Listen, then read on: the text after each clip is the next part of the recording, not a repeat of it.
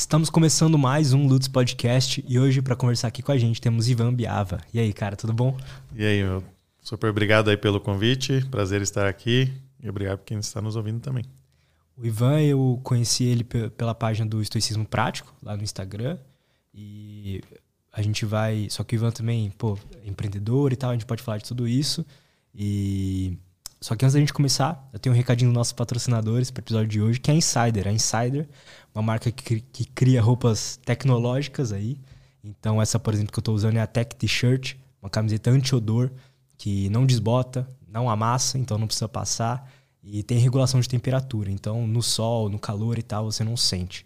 É, o link está na descrição, cupom LUTS15 para 15% de desconto em todo o site, tá bom? Eu, é a melhor camiseta que eu já usei e todo mundo que usa concorda. Então, é isso. Bom, é, cara, explica pra gente, assim, por que... Verdade. Eles mandaram um presentinho pra você também. Oh, obrigado. Super obrigado. Você pode abrir aí pra gente, pra gente ver o que, que tem? Vou abrir. Não sei se eu podia rasgar, mas. Claro. presente tem que, tem que abrir rasgando.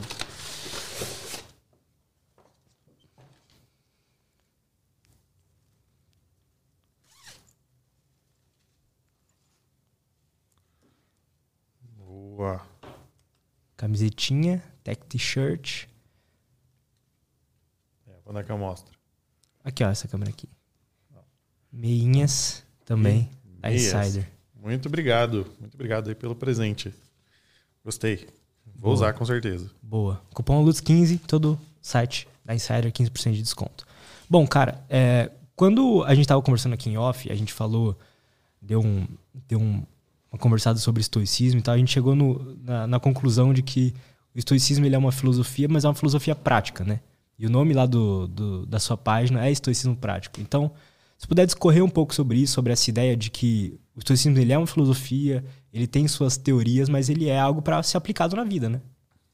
Com certeza. É, eu, eu, digo que o estoicismo ele é um treino da mente para você desenvolver valores e virtudes buscando uma vida mais feliz. Então, é, as filosofias né, da Grécia Antiga, é, elas focavam em como você viver uma vida melhor. Então, não eram grandes discussões teóricas sobre a semiótica da metafísica ou qualquer coisa assim, mas sim como viver uma vida melhor. Existiam várias escolas. Né? Então, tinha o Jardim de Epícoro, tinha o Pórtico né, do, dos estoicos, né, e tinha é, várias escolas, inclusive é, tinha uma visão até com, competitiva entre elas, né, como qual que era a melhor forma de se viver a vida. E então elas se traduziam totalmente na prática. Cara, é, é interessante assim, né? Quando o porquê que os gregos ali naquele momento, naquela época, eles estavam tentando descobrir a melhor forma de viver a vida, sabe? Você tem alguma ideia disso? Olha, é difícil né, dizer assim. Eu, o estoicismo por si só ele é quase um sistema operacional para momentos de crise. Né? O próprio Zenão, que é o fundador do estoicismo, ele é, fundou o estoicismo após é, um naufrágio. Então ele era um, um, um mercante né, fenício, então ele é, trazia mercadorias é, pelo mar. O, barco dele afundou, então ele perdeu tudo, né? E nesse perder tudo ele se encontrou na filosofia, né? Então teve mestres da filosofia do cinismo, né? Que não tem a ver com cínico, né? Que a gente, o termo que a gente usa hoje, né? Tinha a ver com uma uma filosofia que tem várias similaridades com o estoicismo, mas que tinha uma visão de ser mais recluso né, na natureza. E o estoicismo tem uma visão cosmopolita, uma visão de estar em meio à sociedade, inclusive assumindo posições de liderança e ações nesse sentido. E naquela época a Grécia em si estava num cenário de, de crise. Né? Então era uma coisa que fazia sentido. Ele estava ali numa, é, num contexto de decadência. Né? Interessante, Do... eu achei que eles estavam prósperos. É, acho que já tinha passado os momentos de, de maiores prosperidade. E então eles estavam acho que fazia sentido né, essas é, filosofias estarem ascendendo. E acho que um grande ponto divisor foi o Sócrates. Né? O Sócrates acho que foi pai aí de grande parte, né? É, ou se não inspirou aí é, todas essas filosofias, é tido pelos próprios estoicos, né? Como uma referência de um sábio. E uhum. é interessante, né? Quando se fala de um sábio, né? Que era referenciado aí por essas escolas, era uma pessoa que dizia que não nada sabia, né? Então, quem somos nós para dizer que sabemos alguma coisa? E cara, qual que é o, é o core do estoicismo, assim? É, eu vejo que tem a gente até eu quando comecei a estudar sobre tentar entender algo, quando eu conheci a ideia, isso tem uns três anos atrás, foi por uns vídeos no YouTube e tal, e eu meio que saí dali achando que o estoicismo era não ter emoções, sabe? Uhum. E depois eu comecei a criar conteúdo sobre isso, no meu canal no YouTube também, eu vi que muitas pessoas têm essa, essa primeira impressão errada, né? Ah, eu vou ficar sem emoções e tudo mais. Qual que é o princípio principal do estoicismo? Bacana. Primeiro muito comum, né, ter essa visão de que os estoicos são pessoas frias, né, ou pessoas apáticas. Isso ocorre por um é, não entendimento de como é que são as práticas, né? Então, é, para o estoicismo existem três tipos de coisas: o que é bom, que é mal e o que é indiferente. Tudo que é bom ou mal reside dentro de mim. O que é bom são as virtudes, especialmente os estoques focam nas quatro virtudes cardeais, que é a justiça, sabedoria, a coragem e a temperança. E tudo que é mal são os vícios, que é o contrário das virtudes. Né? Então, a ignorância, a intemperança né? e assim por diante. É, o que está fora de mim é indiferente. Tá? Então, isso, essa frase, essa palavra, talvez indiferença, ela pese muito. Significa que eu não devo me preocupar com as ações que estão fora de mim. Então, exemplos práticos aqui. Vamos dizer que agora sábado vai fazer um dia de sol, a gente quer ir para a praia. É, a gente se planejou, tudo certo, convidou os amigos. Chega sábado, a gente está lá colocando as coisas no carro, começa uma chuvarada. A chuva, ela está fora né? Tá, tá fora de mim. Ela não está no meu controle. Se eu ficar irritado, ficar frustrado com isso, não vai mudar o contexto. Na verdade, eu só estou me prejudicando.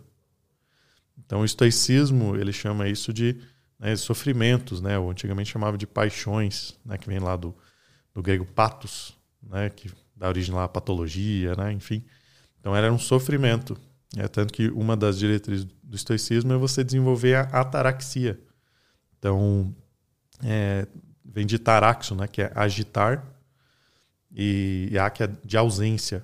Então, é a ausência de agitações na alma. Então, eu percebo dessa forma. É como se a gente tivesse um rio, e quando você tem pedras no rio, eles geram agitações, né? eles geram uma turbulência ali na água, a água tem que desviar, enfim. Pode gerar redemoinhos e coisas do tipo. Essas, essas pedras, elas são esses sofrimentos. Então, quando a gente busca é, tirar essas pedras do nosso rio, o rio vai fluir melhor. Esse é, bom fluir dos nossos pensamentos, esse bom fluir da, da vida, é uma, uma coisa que os estoicos buscam. Então, é, o que, que acontece? Essa visão de, é, de que não tem é, sentimentos ou que é muito frio. Por exemplo, se, é, por exemplo, a, a, minha mãe vem a ficar doente, então ela está né, fora de mim, então em teoria aquilo devia ser indiferente para o meu interior. Mas fala, pô, é minha mãe. Como é que eu vou ficar indiferente a essa situação? Então não significa que você não vai demonstrar empatia, não vai demonstrar afeto, não vai demonstrar carinho. Isso significa que você não vai pegar aquela dor e assumir como a sua. Tipo, nossa, que situação ruim. E aí você começa a colocar aquelas pedras no rio, gerando agitações na sua própria alma. Começar a ficar ansioso. Você né? pode se sentir culpado muitas vezes, né? Sentindo culpado. Exatamente. Então, isso, esse tipo de situação é você agindo que você está no teu controle. Então, você pode dar apoio, é, você pode estar lá junto, né? você pode fazer uma série de situações, de ações, para que é, você contribua com aquilo que está no teu controle. Mas você não pode eliminar a doença, você não pode estalar o dedo e, e fazer com que ela desapareça.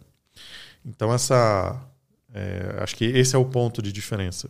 Então, por exemplo, eu quando comecei a praticar mais estoicismo, eu despertei muito mais sentimentos elevados e afeto e carinho, me tornei uma pessoa muito mais carinhosa do que o contrário. Interessante. Porque justamente o que está no meu controle fazer, eu faço. Não é uma situação onde. É, e acho que é, muitos iniciantes no estoicismo têm uma. É, eles vão do 8 ao 80. Então, assim, pô, eu era uma pessoa que se preocupava com um monte de coisa externa. Então, ah, o que o colega do trabalho falou mal de mim, que a minha família achava que eu devia estar fazendo outra faculdade. Arrependimentos é, do passado. Arrependimento do passado. Nossa, por que, que eu fiz aquilo? Podia ter feito diferente. Uma série de situações. Aí a pessoa se depara com esse conhecimento. Né? Então, né, focar 100% no que está no teu controle e o que o restante você não deveria se preocupar. Só que a pessoa ela vai do 8 ao 80. Ela vai para um cenário de assim, dane-se o restante.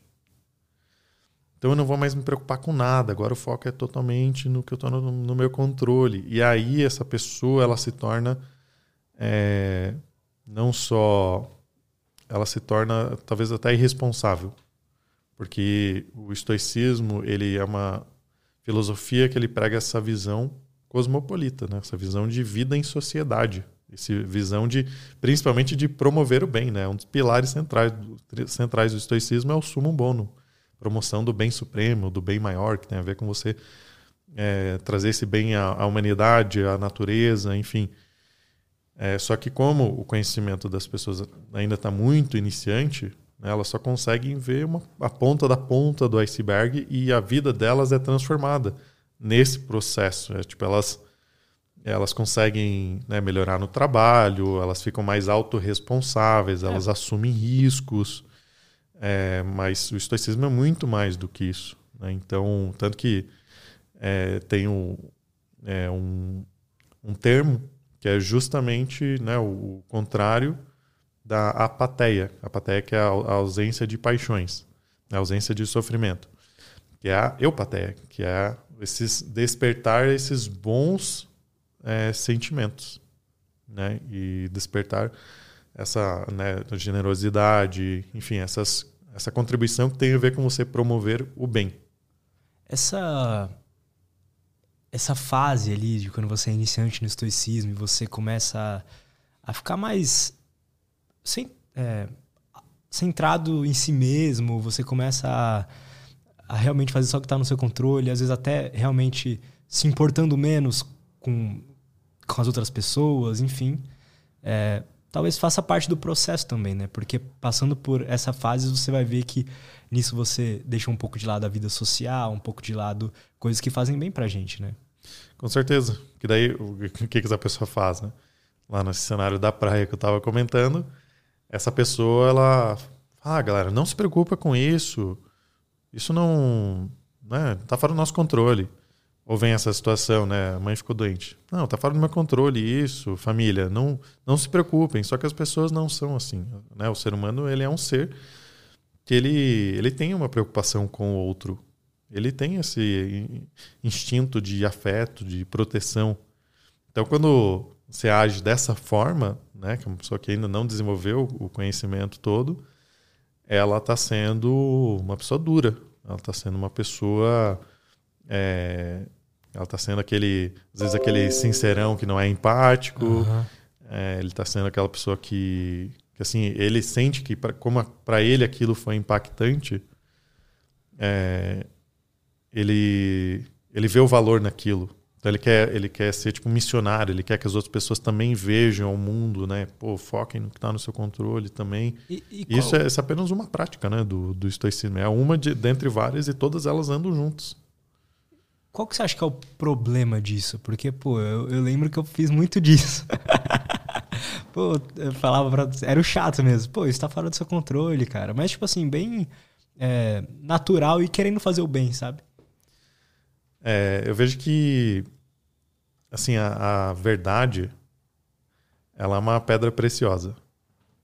Mas se você atirar é, a verdade, né? Tirar essa pedra em alguém, ela ainda é uma pedra e machuca.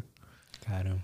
Então, é, acho que precisa ter muito é, a empatia na forma como você vai se comunicar, a forma como você vai transmitir aquilo, a forma como você está é, lidando com as pessoas. Né, isso, é, para mim, é um ponto é, super importante, né? especialmente né, hoje né, eu lidero uma equipe de, né, que tem cerca de 120 pessoas. Caramba.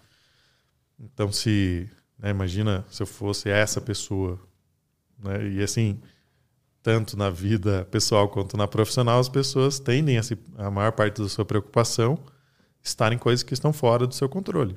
Né? Então, por exemplo, ah, agora a gente está num cenário de recesso econômico, né? os juros americanos altos, isso afeta, por exemplo, as empresas em geral, as empresas de tecnologia é, também. Né? Os fundos geralmente têm, estão alocados em dólar, enfim.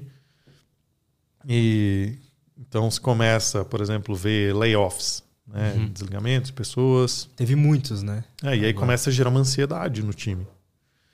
Então, é, e aí entra, né, que eu acho que é interessante, né? A minha preocupação com as pessoas, ela aumenta a partir do momento que eu entendo que eu preciso promover o bem e que eu tenho que agir no que está no meu controle, né? Além de é, sempre a minha bússola é sempre as virtudes, né? Então, eu sempre em todas as ações eu me pergunto se a, aquela decisão ela é sábia, se aquela decisão ela é corajosa, né? se aquela decisão ela é moderada e se aquela ação ou decisão ela ela é justa.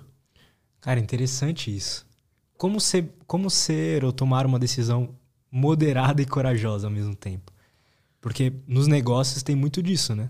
A gente tem que, é, talvez, arriscar um pouco, mas não dá para fazer loucuras, né? Completas.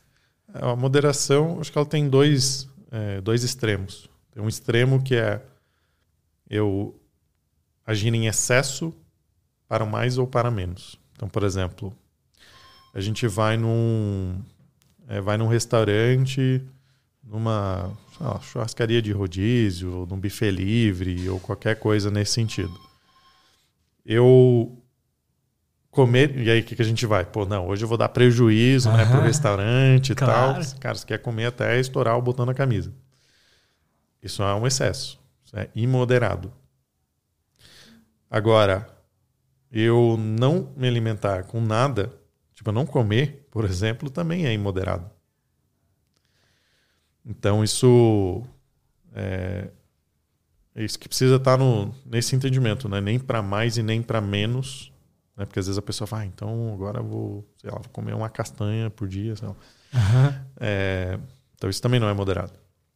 Então é, essas virtudes, né? Como é que eu a questão da coragem, né? Por exemplo, eu posso, por isso que todas elas andam juntas. É, se eu não tiver a moderação, eu posso ser imprudente. Porque é, eu, eu posso, sei lá, vamos dizer que eu queira iniciar hoje no montanhismo. Eu falo, cara, eu vou subir, sei lá, uma montanha super difícil, lá, uma das cinco maiores do mundo. Só para colocar exemplo. Vou subir o Everest. Uhum. O Frank não poderia subir porque precisa de certificação de alpinista, mas. É... Começou ontem e já quer fazer uma coisa que não está no seu nível. Exatamente. Isso. Você não está sendo corajoso. Você está sendo imprudente. Né? Isso não é ser corajoso. É, e por um outro lado, você é, também não agir. Você assim, pô, queria fazer Everest, mas não dá, então não vou fazer nada. isso também, isso é, é né? qual que é o caminho, né? Como é que eu vou desenvolvendo essa musculatura, nesse caso física e mental, para que eu consiga ir progredindo, né? Eu acho um dos pontos muito relevantes assim do, do estoicismo, acho que da filosofia como um todo, é o progredir. Eu senti que eu estou evoluindo, né? Constantemente. Então, assim, ah, talvez eu comece com uma montanha de mil metros que você, né, eu consiga subir com é, trekking, trilha, etc. E depois eu vou aumentando esse nível. Talvez algum dia, daqui, sei lá, 10 anos, eu consiga subir o Everest se eu manter uma constância ali, para ter o aquele efeito cumulativo, né? Onde eu estou fazendo tanta aquela ação que eu consigo ir subindo de nível é, constante, né? Eu consigo ter um, um progresso constante que uma visão de longo prazo me faz eu ter grandes conquistas, né? Assim como é para empreender, assim como poderia ser para um montanhista, poderia ser é, né, para qualquer esfera da vida esse é você acumular esse resultado pelo progresso constante, né? Agindo no que, é, que está né, no nosso controle sempre e mas sempre trabalhando junto, né? Então essas virtudes elas são juntas, né? Então essa própria decisão de subir Everest aquela sábia, muito, não é sábia, né? Não é uma decisão, não é a melhor decisão que eu posso fazer. E então todas, é, ela é justa, né? Eu posso estar sendo injusto comigo mesmo, né? Como meu momento, por exemplo. E a justiça para o estoicismo ele tem muito a ver com a promoção do bem, né? Então para as pessoas, né? E, assim, é, o estoicismo ele tem uma visão de é, primeiro eu preciso impactar a mim mesmo, né? Em segunda instância, a minha família, as pessoas que estão ao meu redor. Em terceiro, minha família secundária, né? E vai ampliando isso até a comunidade, a, indo até na esfera da natureza. Uhum. Tá? Então, esse promover o bem, começando por mim, né? que não adianta eu, oh, mas eu começar por mim e tal, né? Como assim? É, eu não. Acho que muitas pessoas acabam virando hospital de gente, né? Então, se depara com um determinado conhecimento e aí quer salvar os outros.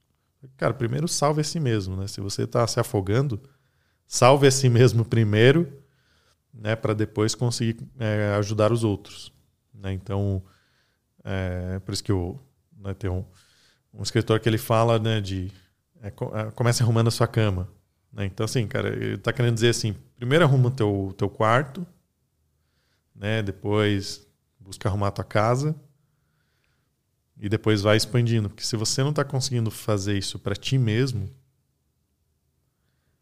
cara, como é que você vai fazer isso para os demais? Como é que tu vai ajudar? Né? Que, que nível de conhecimento ou de experiência você tem para conseguir ajudar os outros?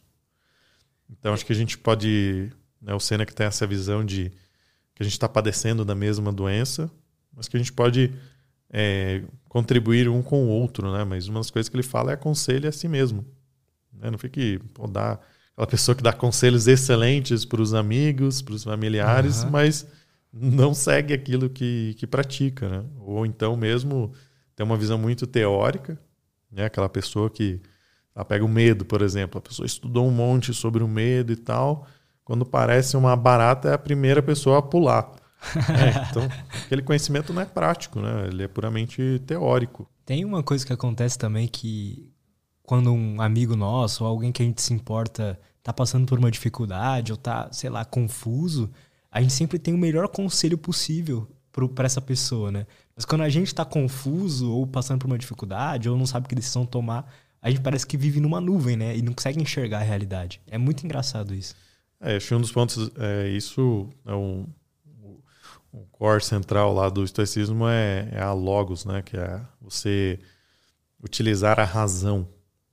Né? Então, assim, esses é, conceitos equivocados do estoicismo, eles se propagam de diversas formas, né? Um exemplo é no Star Trek, o personagem é, que é o Spock, que inclusive é um alienígena, ele ele é baseado nesse conceito equivocado do estoicismo.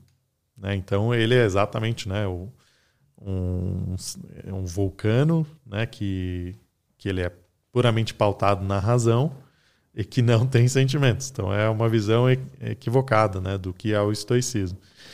É, mas esse se pautar na razão, né, a gente, assim, todas as nossas ações, tudo que a gente absorve de conhecimento, tudo que a gente está olhando, né, as informações que a gente está recebendo, elas passam, né, se a gente for estudar a nível é, neurológico, eles passam lá pela amígdala cortical, né, e todas elas vão despertar algum tipo de emoção.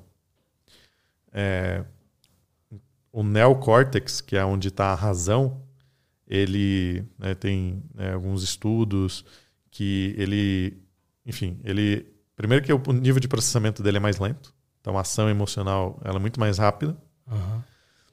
E então ele processa mais devagar. Então assim, né, acho que todo mundo aqui que está ouvindo já passou por aquela situação de você teve algum estímulo, aí você reage, às vezes, com raiva, fala o que não devia, ou age como não devia, e depois fala, nossa, por que, que eu fiz isso? Né? Essa é uma reação emocional que vem do nosso desenvolvimento humano, né? onde se eu visse um tigre né, na floresta, eu não poderia ficar ali pensando, nossa, será que ele está com fome? Será que ele não está? Será que ele vai vir me atacar ou não vai? Eu tinha que ter uma reação ali instintiva, né, de fuga ou de entrar ali no, no modo furtivo, né? Por isso que muitas pessoas ficam paralisadas com medo, né? Que é exatamente o nosso sistema nervoso ligando esse modo furtivo. É, ou né, bombar sangue para as nossas pernas para a gente conseguir correr o mais rápido possível e fugir daquele predador. Então essa é a reação emocional. Só que hoje a chance da gente achar um tigre né, solto é, é, muito mais difícil. Só que a gente ainda sofre com essas é, reações emocionais e o que o estoicismo fala é, não é que a gente vai deixar de ter essas emoções. A gente vai buscar controlar a partir do momento que ela acontecer. Então, assim, pô, eu né, tenho acho que um, um, um, exemplo assim que é um, tinha um, um histórico, ele estava num navio e e começa a ter uma tempestade com aquelas ondas gigantes e chuva, etc. E ele fica agarrado num, num pilar lá do, do barco. E depois, quando eles atracam no porto, o capitão é, pergunta, né? Como é que você pode se considerar um estoico, né, agindo dessa forma? Ele falou, não, o estoicismo ele não me ensina a não ter essa emoção, não ter esse medo. Ele me ensina Caramba. o que fazer após o momento que ela acontece, que é tipo, não me deixar levar por ela.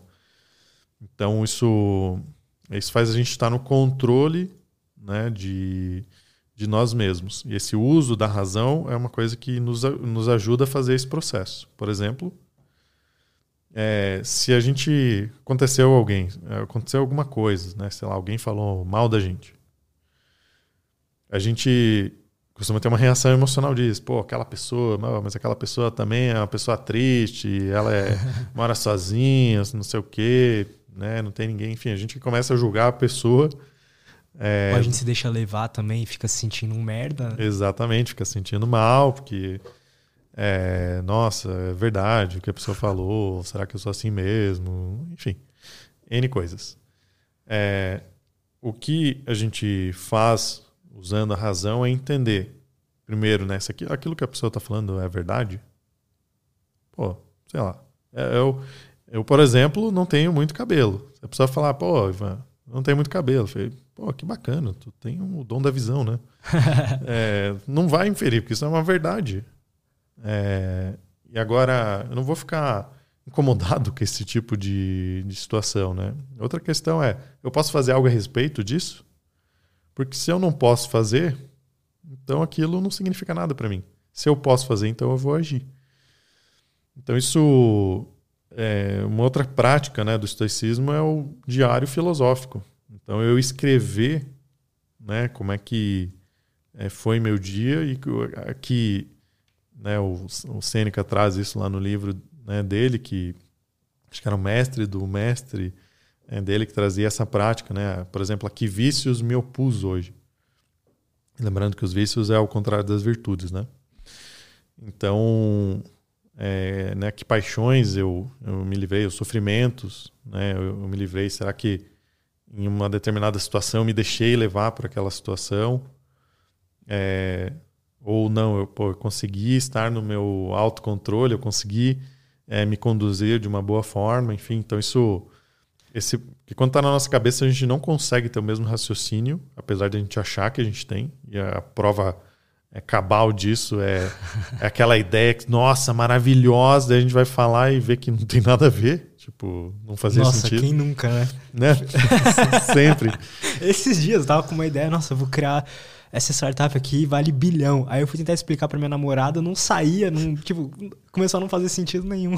Exatamente. Então, esse processo de escrita é muito relevante porque daí eu consigo trazer uma, é, uma visão racional sobre aquilo. Eu consigo pensar a respeito, consigo escrever. E até esse processo de você escrever, por exemplo, ele já te traz muito insight. Né? Então, por exemplo, eu, eu escrevo o dia inteiro. Né? Então, todos os dias eu é, escrevo, inclusive, reflexões, aprendizados, é, conduta. Né? Então, assim, eu, eu tanto o meu. É, assim, eu, eu trabalho muito assim, para é, para desenvolver a virtude sempre. Então, assim, meus pensamentos, é, acho que começa por aí.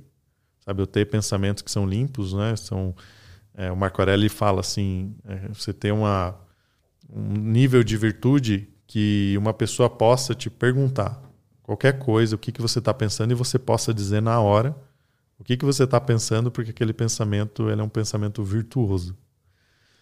É, então, nas minhas ações, né, você nunca vai me ver falando um xingamento, palavrão, não vai me ver fazendo isso. Inclusive na minha equipe, às vezes é comum, né, no meu corporativo, a galera usar, eu falo, cara, ele não precisa disso assim como é, líder, é, líderes, né, ali no caso, é, são na minha equipe são 11 ou 12 lideranças.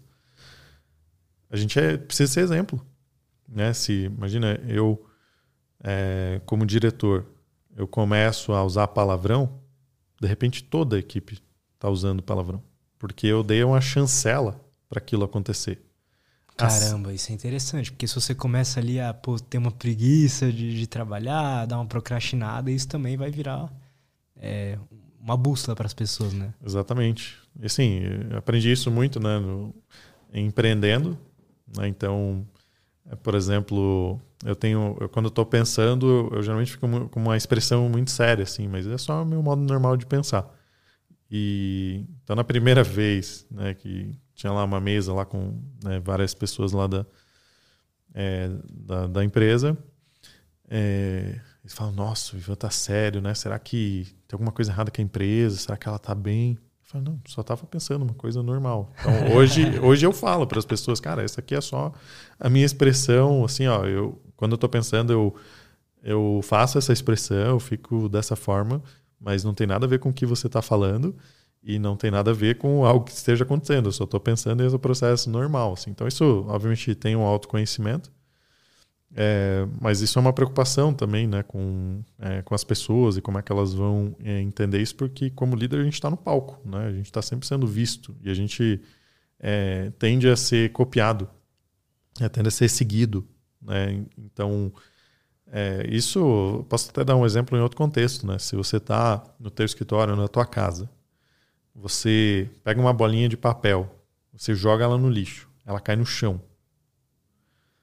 E você não recolhe, cara, o que, que você está fazendo? Você está abrindo uma chancela para que outras sujeiras ali aconteçam. Se você jogar outra bolinha, ela vai cair no chão, você não vai se preocupar, de repente está tudo sujo. Assim como, acho que várias pessoas talvez façam isso, é, tem lá um armário, você pega uma roupa e deixa na cadeira ou na cama. O que, que você faz depois? Né? Você vai lá pegar outra roupa e deixa lá. Chega uma hora que fica uma pilha de roupa e aí você vai lá, arruma tudo e depois esse processo volta a acontecer.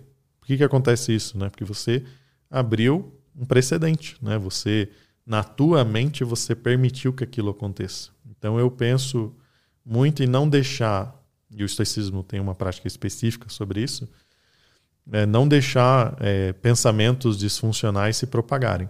Então. Os, querendo ou não, pensamentos é, entrariam um pouco na, na questão do controle, né? Porque a gente não tem controle sobre todo o pensamento que vem na nossa cabeça.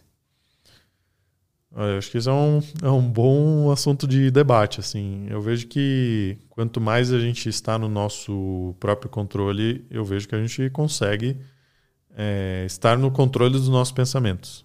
Hum. Tá? Então, acho que se você não está controle do, do que você está pensando significa que você está é, sendo afetado né, por alguma coisa que você não tem defesa. Então, por exemplo, o estoicismo ele tem uma, uma alegoria que é a cidadela interior, que ele é basicamente uma alegoria para representar a minha mente. Então, se a minha cidadela ela é uma cidadela desprotegida, ela não tem muros, não tem é, soldados para proteger ela, vai entrar qualquer coisa. Né? Vai entrar alguém falando: é, ah, porque você é isso. Vai entrar na cidade, ela não tem defesa.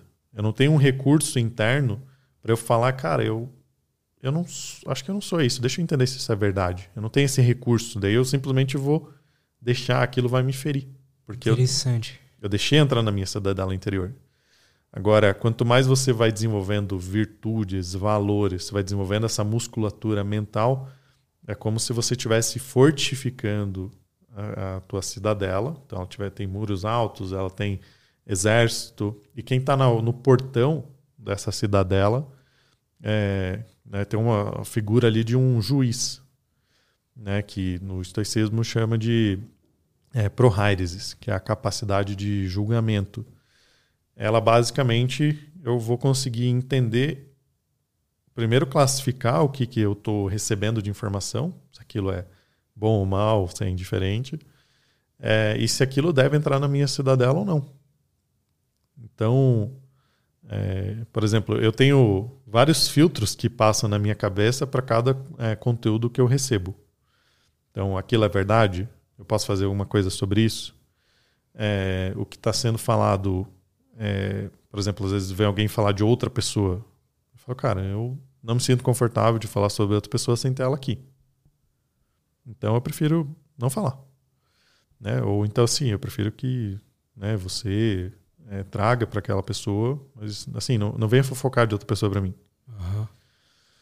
Então ele passa por uma, é, uma série de filtros né, que vão me ajudando a entender o que, que eu deixo entrar na minha mente ou não.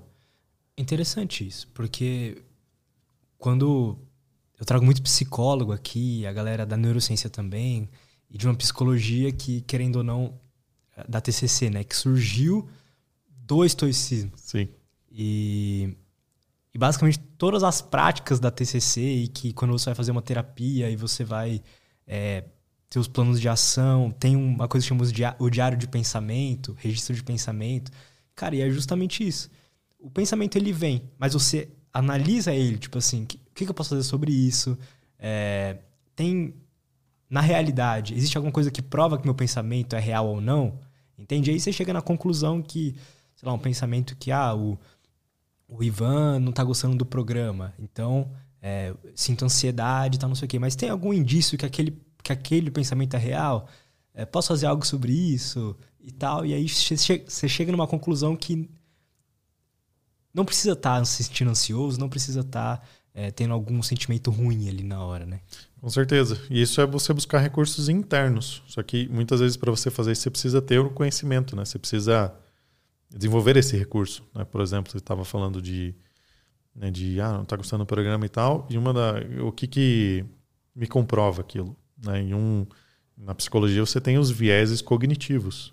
Né? E tem uma coisa chamada viés de confirmação, que é a partir do momento que eu decidi algo é, ou cheguei a uma determinada conclusão, eu vou buscar argumentos que busquem embasar aquilo que eu decidi. Então, assim, por exemplo, eu vou lá e decido comprar um carro. Enfim, eu vou dar até um exemplo melhor. Pega um adolescente no seu primeiro namoro. É, geralmente a pessoa está falando, nossa, porque ele é incrível, ele ou ela é incrível, nossa, isso, isso, aquilo. E a família olha e não consegue ver aquilo. Não consegue ver aquele brilho todo né, que está sendo gerado. Ele fala, não, mas ele, sei lá, vamos dizer que é uma pessoa que não demonstra afeto. Não, mas teve aquele dia que ele me falou tal coisa. Mas todos os outros momentos ele foi rude, ele te xingou, ele não foi carinhoso contigo. Não, mas aquele, então, assim, isso é viés de confirmação, né? Eu estou buscando argumentos para confirmar a, a, minha visão. É, no caso dos adolescentes, inclusive, tem um processo cerebral mais complexo, né? É, enfim. Que entra, o córtex pré-frontal não está desenvolvido ainda. É, tem o processo de mielinização do cérebro, né? Que eles chamam de transformação do, é, do cérebro cinzento, né? Onde existe uma, uma, uma substância onde ele vai, começa de trás para frente no cérebro e conforme essa substância ela vai fazendo esse processo de mielinização, ele a, a velocidade da comunicação ela é três vezes é, maior do que, do que normalmente seria. E na adolescência, né, isso acho que vai até uns 24 anos, se não me engano, esse processo. E na adolescência ele tá num. Ele, ele passou pelo, pelo ponto da amígdala cortical. Então as emoções elas estão muito afloradas e o ser humano ela tem uma questão de é, pertencer a grupos e ter uma representação social. Né? E uma delas tem a ver com você se mostrar como um, por exemplo, um par agradável, uma pessoa que né, seria é, namorável, por exemplo, uhum. né, ou que fa faz sentido fazer parte de, de um grupo. Então, assim, em resumo, você tem uma aptidão a ações emocionais e de reconhecimento de grupo muito maior na adolescência do que você né, vai ter talvez com 30 anos, né, onde esse processo já se concluiu, porque exatamente o, o córtex pré-frontal, né, onde tem a, essa capacidade de raciocínio, ela ainda não passou por esse processo. Então, você tem três vezes mais velocidade para um processo de emoção e, e, uma velocidade menor, que já é lento, né, diga-se de passagem, né, esse processo da razão, é ainda mais lento por conta desse processo. Então, ele vai lá... Acho por isso que, que a gente é mais impulsivo, experimenta todas as drogas, enfim. Sim, é, e tem é, países que, inclusive, estão... Né, é, alguns já mudaram, inclusive, para considerar esse período da adolescência até, até essa idade, até uns 24, 25, por conta desse processo, que as decisões que são tomadas, elas é, tendem a, a não ser as mais sábias exatamente por conta disso. Então, então nesse caso da adolescente, ela ainda está sendo tomada por esse, é, esse processo cerebral, né? Porque antigamente você achavam que isso era, era somente hormônios, né? Uhum. Ah, é a época dos hormônios e tal, e agora né, são pesquisas é, dos últimos anos, né, que mostram que, que tem esse processo, né, que antes não sabia. Então, para mim, isso é conhecimento. É um conhecimento que, se eu sou adolescente e eu sei que esse processo ele está acontecendo, total. Então, eu vou. Como é que eu posso criar ferramentas ou outras formas para que eu não caia né, nesse fluxo?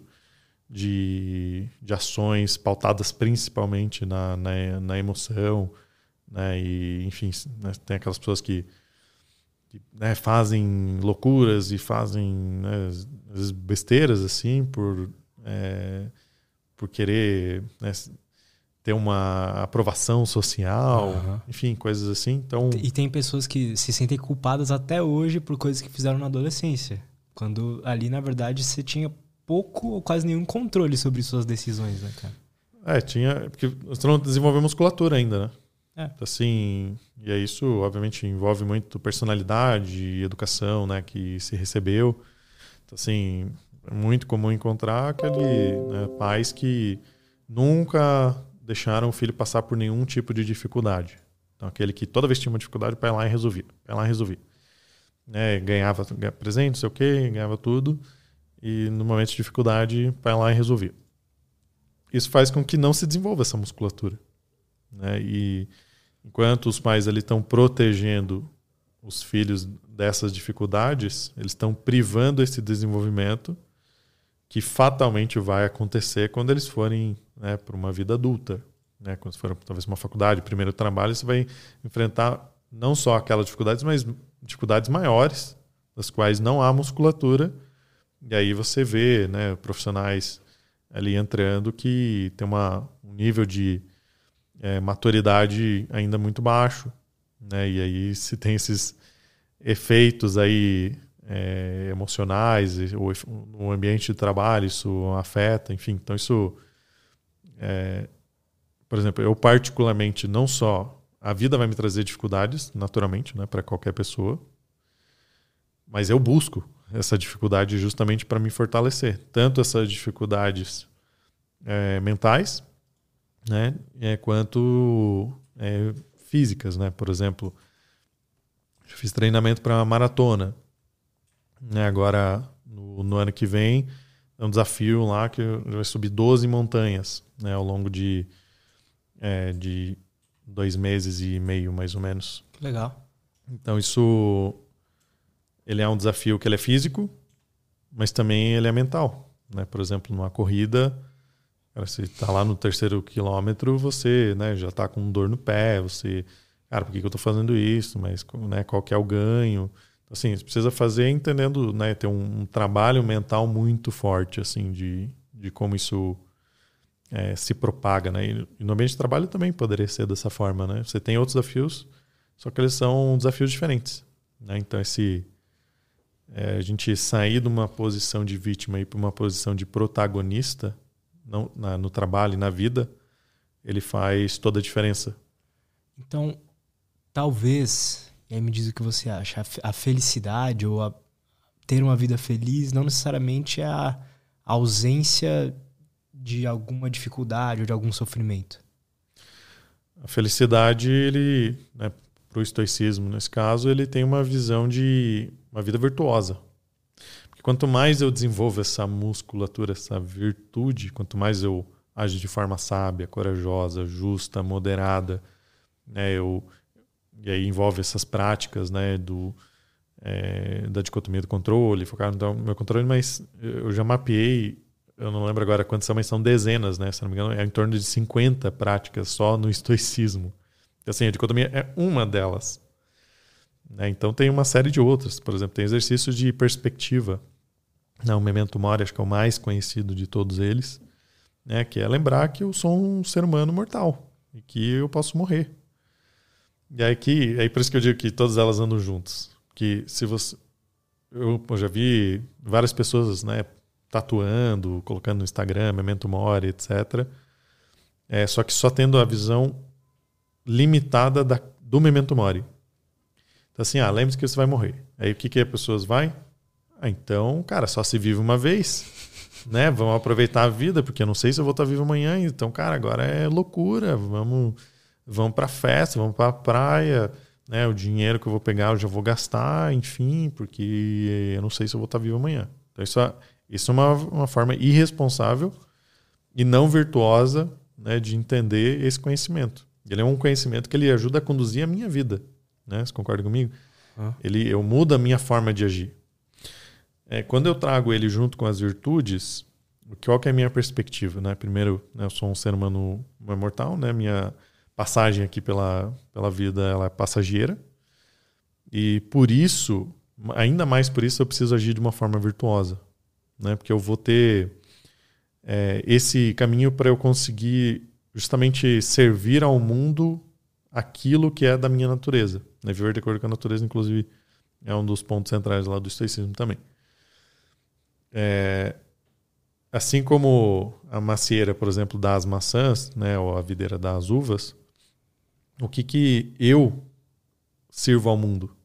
Né? Você não vê uma macieira falando, não, acho que esse ano eu vou tirar um sabático, não vou produzir maçãs e se virem. Né? Eu digo que o ser humano ele é o único que ele consegue fugir da sua própria natureza. Mas será que às vezes ele não foge para tentar encontrar mesmo que, que é essa natureza? Acho que várias pessoas não sabem, né?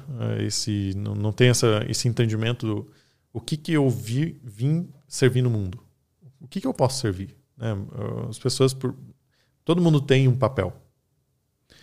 É, muitas pessoas não sabem qual é. é. E esse é um processo que, é, mesmo que você não saiba, acho que tem um processo aí interessante de autoconhecimento.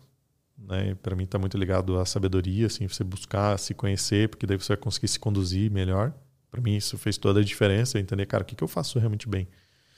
Né, o que, que, que eu não faço assim bem? Porque daí eu, eu vou precisar de outras pessoas que a natureza delas tem a ver com isso.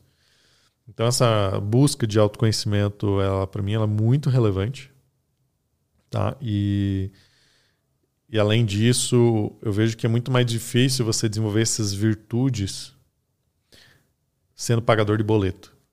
É, é muito, né, se eu estivesse lá no, no topo da montanha, meditando. Enfim, acho que eu vou desenvolver algum nível né, de conhecimento. Agora, estando aqui na vida diária, né, trabalhando, tendo família, com as dificuldades que se apresentam e, em cima disso, eu desenvolver virtudes, ele é mais desafiador. É, porém, se eu não fizer isso, eu somente vou sofrer com as situações que se apresentam na minha vida então, que as pessoas falam, pô, mas eu tô sem tempo para, sei lá, praticar, enfim, ou para estudar. Cara, o tempo que você está gastando com o que gera de você não ter esse conhecimento, ele é muito maior do que talvez essa uma hora, meia hora que tu pare por dia para desenvolver. Então, pra fazer um diário, para ler meditações, É. enfim. Cara, pega uma página, leia, tenta praticar aquilo. Né? Faz esse. Se você não, não acredita, né? faz um experimento. Tenta viver daquela forma, ver como é que isso eh, se assenta para ti. Né? E eu, ao longo desses anos, eu percebi que tem algumas pessoas que têm um sistema operacional mais preparado para as práticas do que outras. Então, por exemplo, pessoas que que já são naturalmente mais cognitivas, que são mais pautadas na razão, elas fatalmente vão se vão ter um- talvez um pouco mais de facilidade com o estoicismo porque ele né, tem a razão como como centro, né? Aquela pessoa que ela ela, ela é muito emocional, ela tende a ter mais dificuldade, talvez até por isso que ela precisa estudar mais, né? Porque é exatamente o que talvez ela não tenha que complemente e ela consiga se conduzir é, melhor. Então assim, né, em torno aí de, eu acho que em torno de 50 práticas, 50, 52 ou assim. Tem isso em algum lugar? Você mapeou? Tem isso pra, pra gente buscar e, e ver? A gente tem alguns artigos, eu acho que não tem nenhum que tem todos eles, mas essa é uma boa dica para a gente criar. E tem vários artigos lá no estoicismoprático.com, é, onde tem eles uma, uma série dessas práticas, mas acho que não tem um tipo um que tenha todos. Eles, Linkando pra esses artigos, ia ser legal. É interessante, né? Vou fazer isso com certeza. Então, assim, elas não andam isoladas. Tanto que na Nova Estou a gente pega uma pauta e a gente trabalha uma por semana. Então, no, no início a gente pegava as práticas diretamente. Então, assim, ah, vamos falar sobre ataraxia. né? Vamos falar sobre é, é, prosoche, esses termos aí é, complicados. Vamos entender eles. E depois a gente começou a, a criar pautas voltadas à aplicação na vida. Então, assim, como lidar com é, pessoas difíceis no trabalho. Então, vamos entender o que, que na, é, do estoicismo a gente consegue aplicar dentro desse contexto. E para mim um insight que foi bem interessante, por exemplo, nessa pauta foi que talvez eu seja a pessoa difícil para alguém. Talvez ela me considere por algum motivo é uma pessoa difícil por N motivos. É, então isso é interessante, né? Eu considerar que geralmente aquela pessoa que a gente tem menos afinidade, geralmente ela representa é, alguma alguma coisa em mim. Então, por exemplo, se uma pessoa é muito racional, ela encontra com uma pessoa muito emocional. Elas tendem a talvez a ter menos afinidade porque o, o, o modus operandi dos pensamentos eles talvez sejam conflitantes. E talvez, pô, um conflito, até talvez confrontos é, eventualmente entre essas duas pessoas. Só que talvez uma aquilo, essas visões, se você não vê aquilo como complementar, é, primeiro que você perde nesse processo, né? Segundo que talvez essa pessoa ela é a tua melhor professora. Ela é a tua melhor professora, porque é exatamente talvez o que falta em ti é o que tem que essa pessoa mais tem. E aí você pode aprender com ela. E eu para mim assim, toda pessoa e todo local, é todo ambiente que eu tô, para mim vira meu mestre, assim, meu professor. Em algum momento eu sempre posso aprender de alguma forma. Cara, pode ser com uma criança, pode ser com um idoso, pode ser com, cara, qualquer pessoa, um mendigo, um professor de Harvard. Cara, qualquer pessoa eu posso aprender algo. Né? Eu sempre posso aprender algo. Eu posso observar é, as coisas e aprender, né? A, na filosofia se tem a questão de a própria observação da natureza. Então, tem uma frase que é atribuída a Diógenes, que ele fala que é, que as pessoas, em geral, elas vão absorver conhecimento, né, talvez pelos livros, né, por escritos, enfim, com outras pessoas, e o sábio, ele busca a sabedoria na própria natureza. E se a gente for pensar isso, é bastante interessante, né? Assim como eu falei, pô, as macieiras, elas dão a maçã, né? A videira, ela dá a uva, né? As abelhas, elas produzem o mel. Todos, se a gente for observar, todos os seres, eles têm uma contribuição com o mundo. Né? Então, isso. Qual que é a minha contribuição? Né? Isso é um reflexo Caramba, observando a própria natureza. É, ou mesmo o nosso é, processo de desenvolvimento. Uma, uma, árvore, ela não, ela não se cria como uma árvore diretamente. Ela primeiro é uma semente. Né? ela germina, ela, ela vira né, um, uma pequena ramificação e vai crescendo até talvez virar uma árvore é, grande. Mas o ser humano é assim também. Né? A gente, se a gente for começar qualquer habilidade hoje do zero, a gente nunca vai começar lá na máxima potência. A gente tem que sempre começar sabendo que, cara, vai dar um monte de errado. A gente nunca vai sair na, melhor versão é, de cara. Então a gente vai sempre buscar iterar, sempre buscar qual é a nossa próxima versão. Qual é a nossa próxima versão? Eu faço exercício. Qual é a Ivan 2.0? Qual é a Ivan 3.0? O que, que ele tem? Né, o que que, isso me dá um norte do que, que eu preciso desenvolver. Eu tenho isso mapeado assim de forma bem clara, com, é, com ações que eu vou fazer para desenvolver isso. É, e são coisas que para mim são é, não são coisas que me vêm naturalmente. Então eu preciso exercitar elas é, para que em algum momento elas se tornem parte do meu hábito, se tornem parte cara, muito do que eu faço. interessante isso. Muito legal, cara. Eu, na prática, como encontrar a sua própria natureza, assim? Olha, eu acho que parte de um. Assim, todo mundo tem algo que faz bem, que para a pessoa é fácil, e que para as outras pessoas não é fácil e às vezes não é óbvio. Por exemplo, é, tem uma pessoa no meu convívio que ela é super carismática. Ela, enfim, desde sempre foi uma pessoa não só carismática, mas que é, chamava atenção das pessoas, as pessoas né, paravam para prestar atenção nela.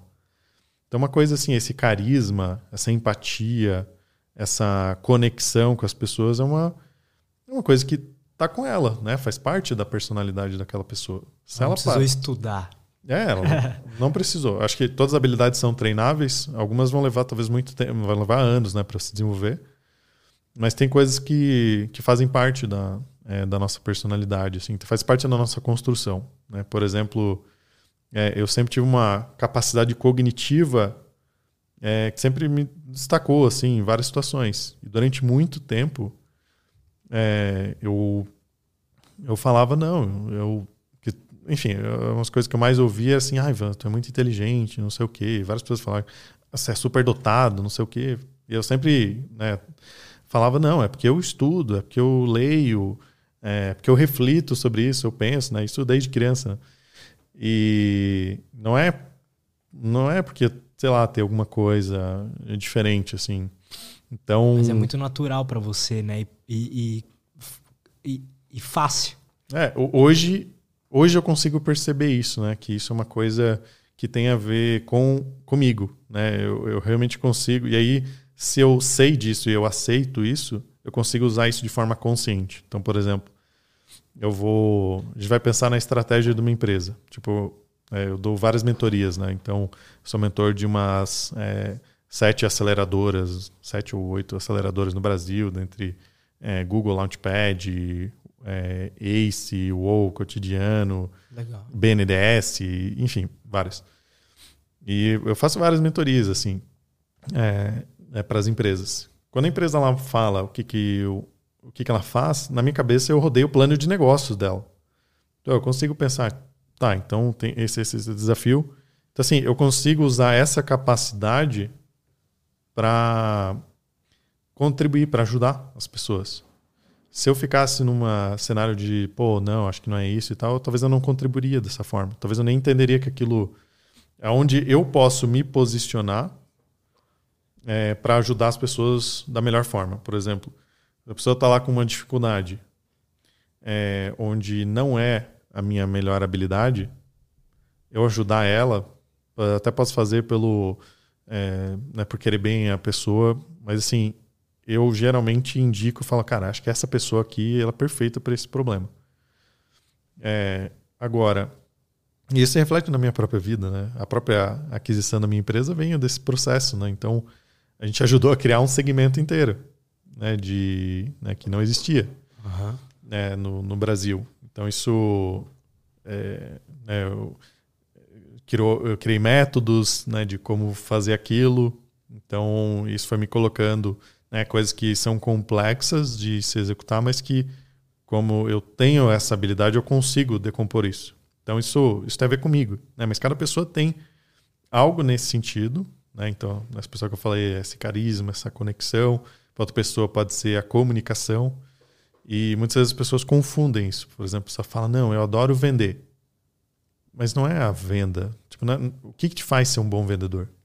É porque tu é muito consultivo, é porque tu ouve as pessoas, tem uma escutativa muito boa, tu gosta de ouvir as histórias.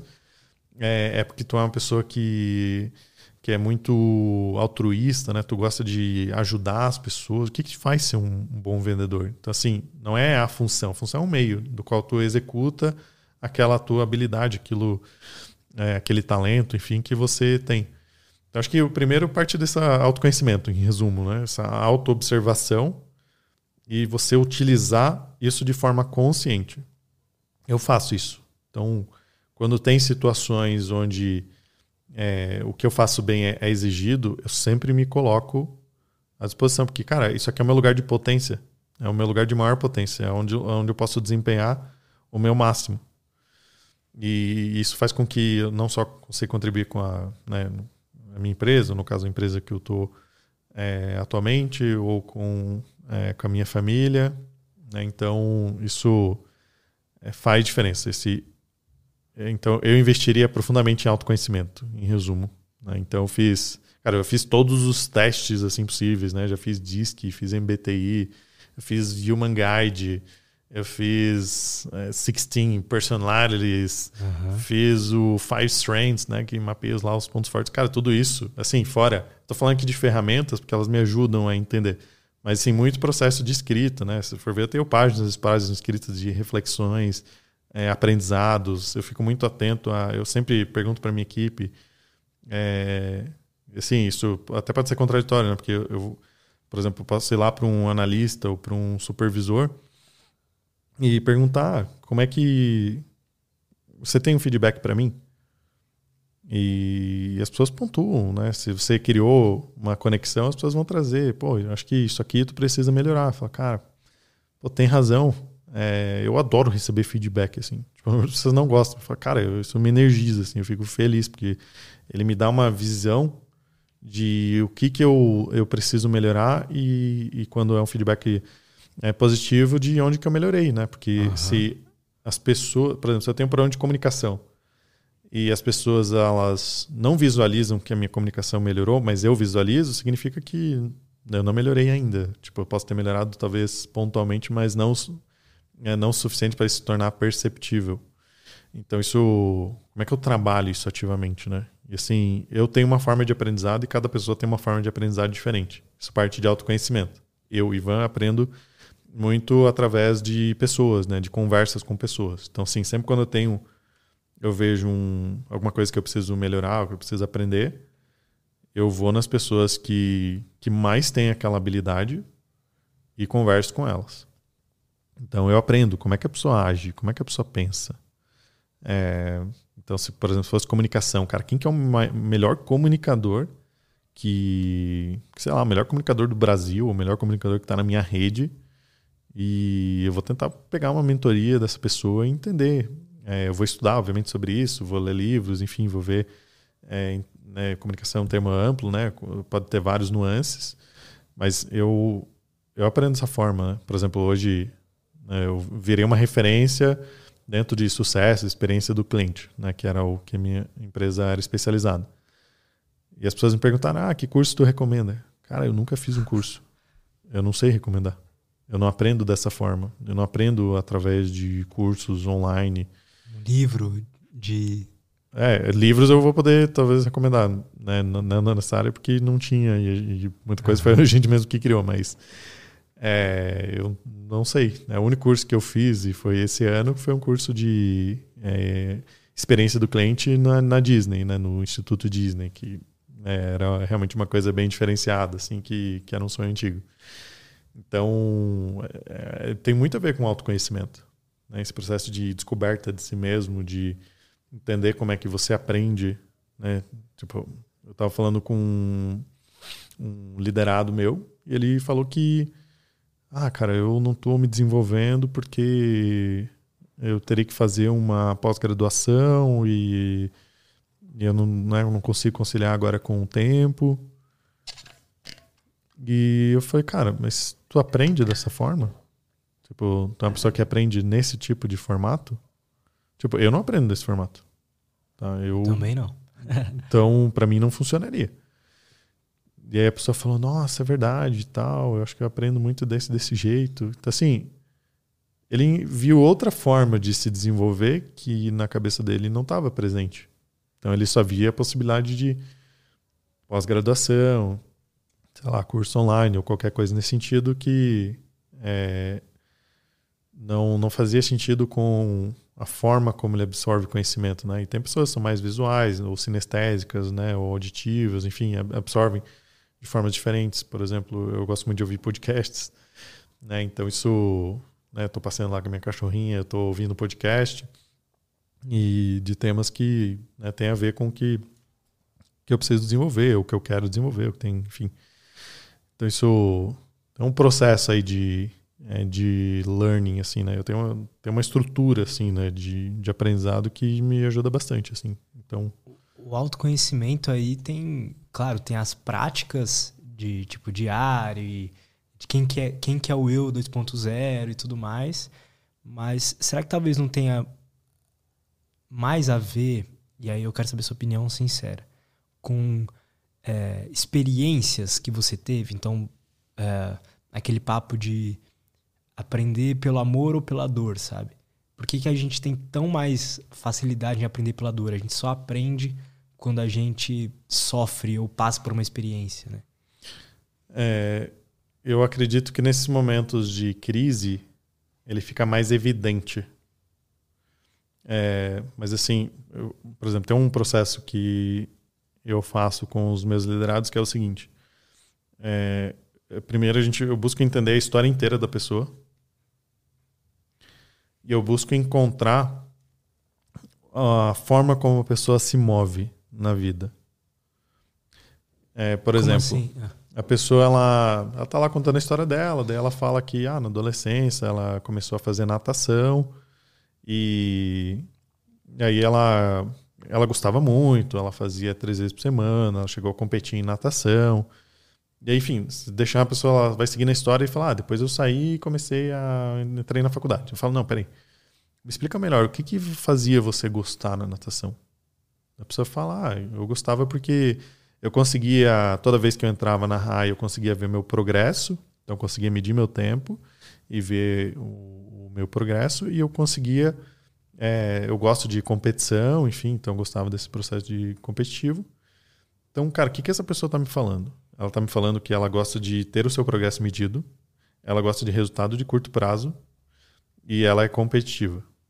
Então, se por exemplo, eu como líder aloco essa pessoa num projeto de assim, ó, a gente vai trabalhar nesse projeto durante seis meses, daí a gente vai ver o resultado. Cara, eu mato essa pessoa. Porque a, a, a, forma dela operar não é essa forma. Então, assim, eu teria que pegar esse projeto. Talvez esse projeto não, não seria para aquela pessoa, inclusive. Mas se for para ela, então eu teria que quebrar esse projeto em entregas menores, é, onde o resultado é mensurável, porque isso está ligado a como é que ela funciona. Então, as pessoas também poderiam fazer isso com a, consigo mesmas. Tipo, entender a sua história, entender é, a sua é, educação, enfim, o que que né? Por exemplo, cara, várias reflexões assim. É, por exemplo, minha família ela tem medo de água. Então eu nunca fui estimulado a coisas aquáticas. É, e, e esse tempo eu estava pensando, cara, né, minha mãe, minha avó tem medo de água. É, todas as vezes que eu entrei na água em situações, e eu gosto muito de desafio, enfim, é, eu estava sendo podado porque eles têm, tinham esse medo, então me tiravam da água, sei lá. E, então eu sei nadar, normal, mas eu nunca, cara, sei lá, coisas aquáticas, tipo natação, nunca fiz. É, iatismo, sei lá, uhum. né, de vela, sei lá, qualquer uhum. coisa assim, nunca fiz. Eu tava pensando, cara, isso daqui tem um, um arquétipo né, que foi criado, que isso, isso aqui é meu ou é da minha família? Cara, isso aqui é da minha família, mas está dentro de mim. Então, assim, pô, não é que o Ivan não gosta de água. Cara, eu posso gostar. É, mas eu preciso tirar primeiro essa percepção é, desse processo. Então, assim, né, também tem medo de altura. Então, sei lá, ninguém nunca minha família pulou, pulou de paraquedas, ou é, tinha medo de andar de avião, enfim, coisa assim. Eu preciso entender que isso não faz parte de mim. Mas se eu entender isso, se eu conseguir entender da onde que vem isso, eu consigo me conduzir melhor. Então, durante muito tempo na minha vida, eu tinha uma visão de que, pô, eu tenho medo de altura.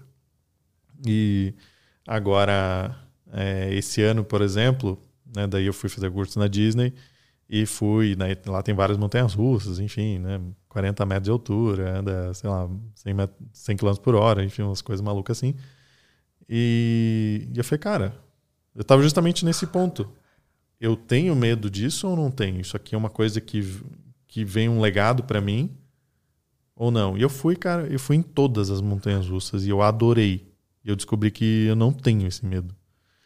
E era uma coisa, um arquétipo que estava lá criado, estava dentro de mim que não pertencia a mim, sabe? E muitas vezes, assim, eu tô falando aqui da família, mas às vezes pode ser alguém que a gente ouviu e que, cara, aquilo ficou dentro da nossa mente, está lá dentro da nossa cidadela.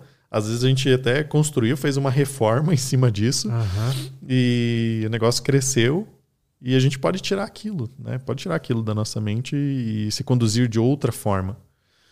Então, acho que esse, é, esse processo de entender, por exemplo, tem muitas pessoas que têm atritos é, com pai ou mãe. Então, por exemplo, durante muito tempo eu tive atrito com o meu pai. Né, cara, hoje a gente tem uma relação super amorosa, assim, amo muito ele.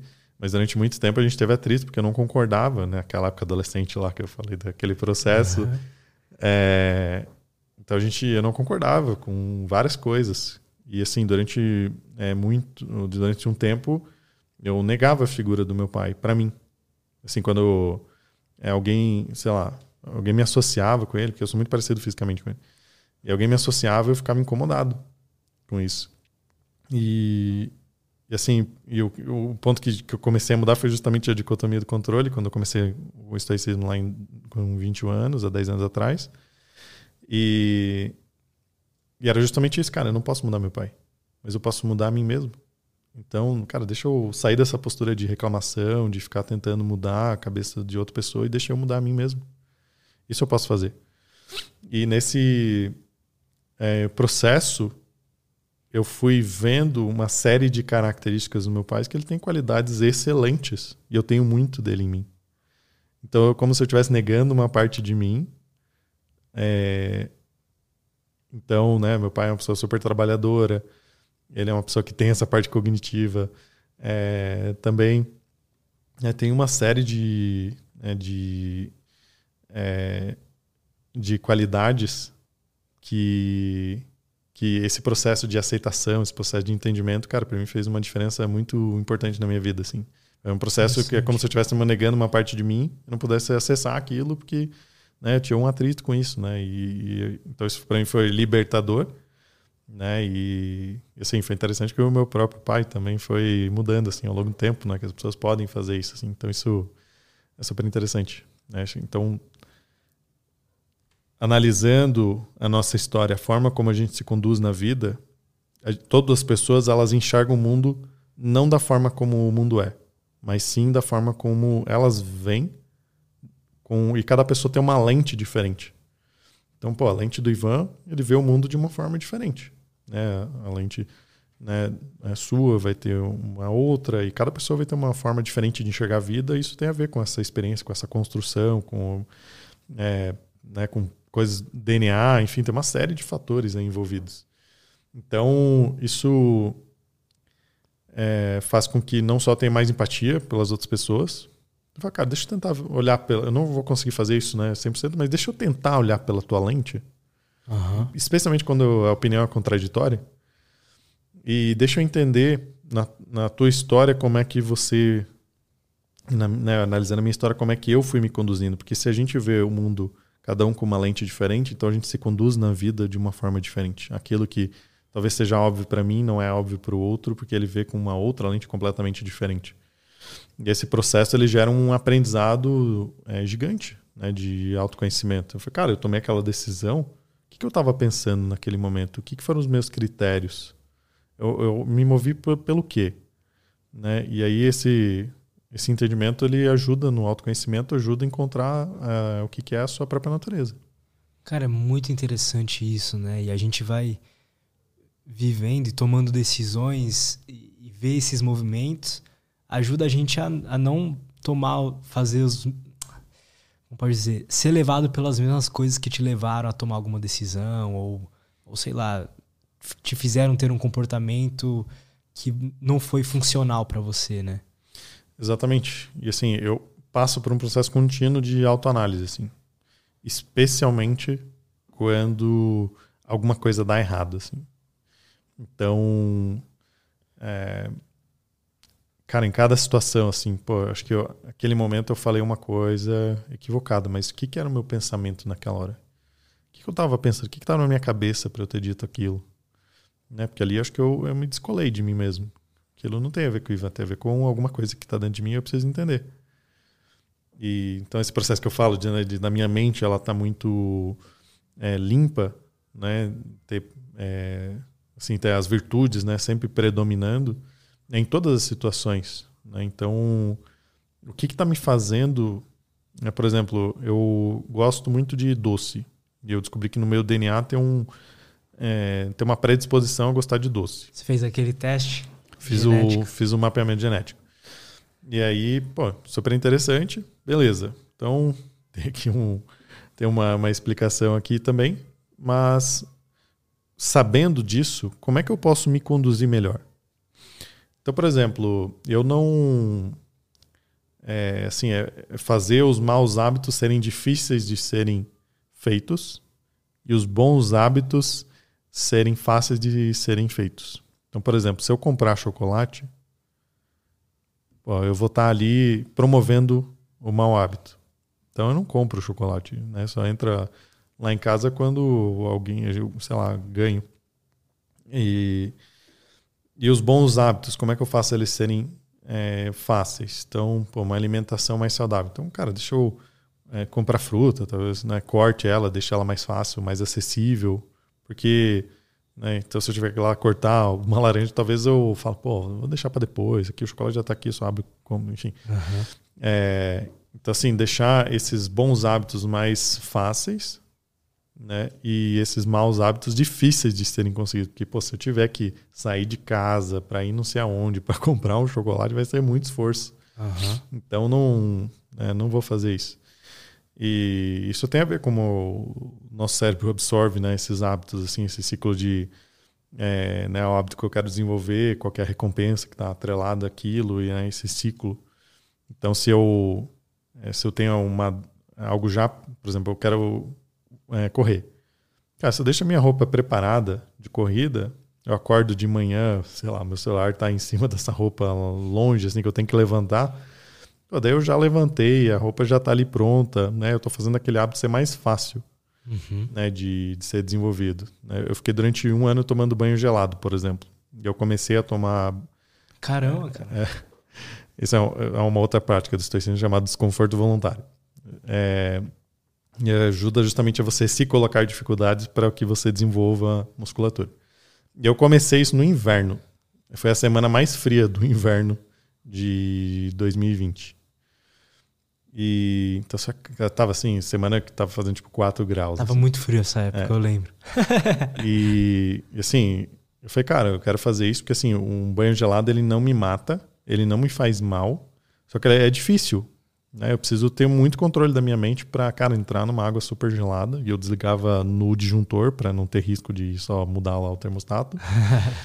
assim, cara, já tô lá. E assim, então era um esforço, né? Às vezes ficava ali, sei lá, um, dois minutos, assim, tipo, não, agora vai, não sei o quê, no começo. E chegou um momento que passou a ser natural, né? Fiquei um ano, volte e ainda é, tomo banho gelado, mas antes era sempre, né? Inclusive, né, ficou ajudou na conta de luz, porque ficou um tempão, né? E desligado lá no disjuntor. E isso me ajudou a desenvolver essa musculatura também. Porque fala, cara, isso aqui é exatamente tu sair da emoção e usar a razão. Então, você tá lá no, no banho, fala, cara, isso aqui não vai me matar, isso aqui não vai me fazer mal. Eu vou ficar aqui 5, 10 minutos, eu vou ficar pô, gelado, mas é exatamente esse autocontrole que eu preciso desenvolver. Então eu vou, é, vou fazer isso. E aí. O que, que você sentiu que mais te ajudou a fazer? Tipo, depois de ter feito um ano dessa, dessa prática, o que, o que, que mais mudou na sua vida? Cara, primeiro eu estava preparado para situações. Então a gente foi para um local e acabou a luz. E tava super frio. Falei, cara, tô preparado. Né? Verdade. Eu, pô, já tô faz um ano. Não, não vai ser isso que vai me impedir. Sabe que as pessoas, ah, não vou tomar banho, sei lá, fica né, ali sofrendo e tal. Cara, vamos embora, assim. É, é o segundo ponto que ajuda a desenvolver essa musculatura, assim. Então, é, tem um, um exercício que eu faço que é listar esse tipo de conquista. Então, eu tenho uma lista bem grande, assim, de várias conquistas. Porque quando vem uma dificuldade, eu me lembro dessas conquistas. Então, tipo, né, acabou lá a energia. Cara, eu já tomei banho durante um ano. Eu não vou sofrer por causa disso. Cara, vamos entrar lá e tomar banho e fechou.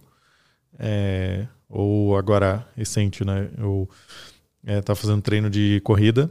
Só que fazia muito tempo que eu não corria, né? Eu faço Muay Thai, enfim. É, outros exercícios, mas corrida fazia um tempo que eu não fazia. E e eu já corri, né? Fiz uma corrida de 32 quilômetros.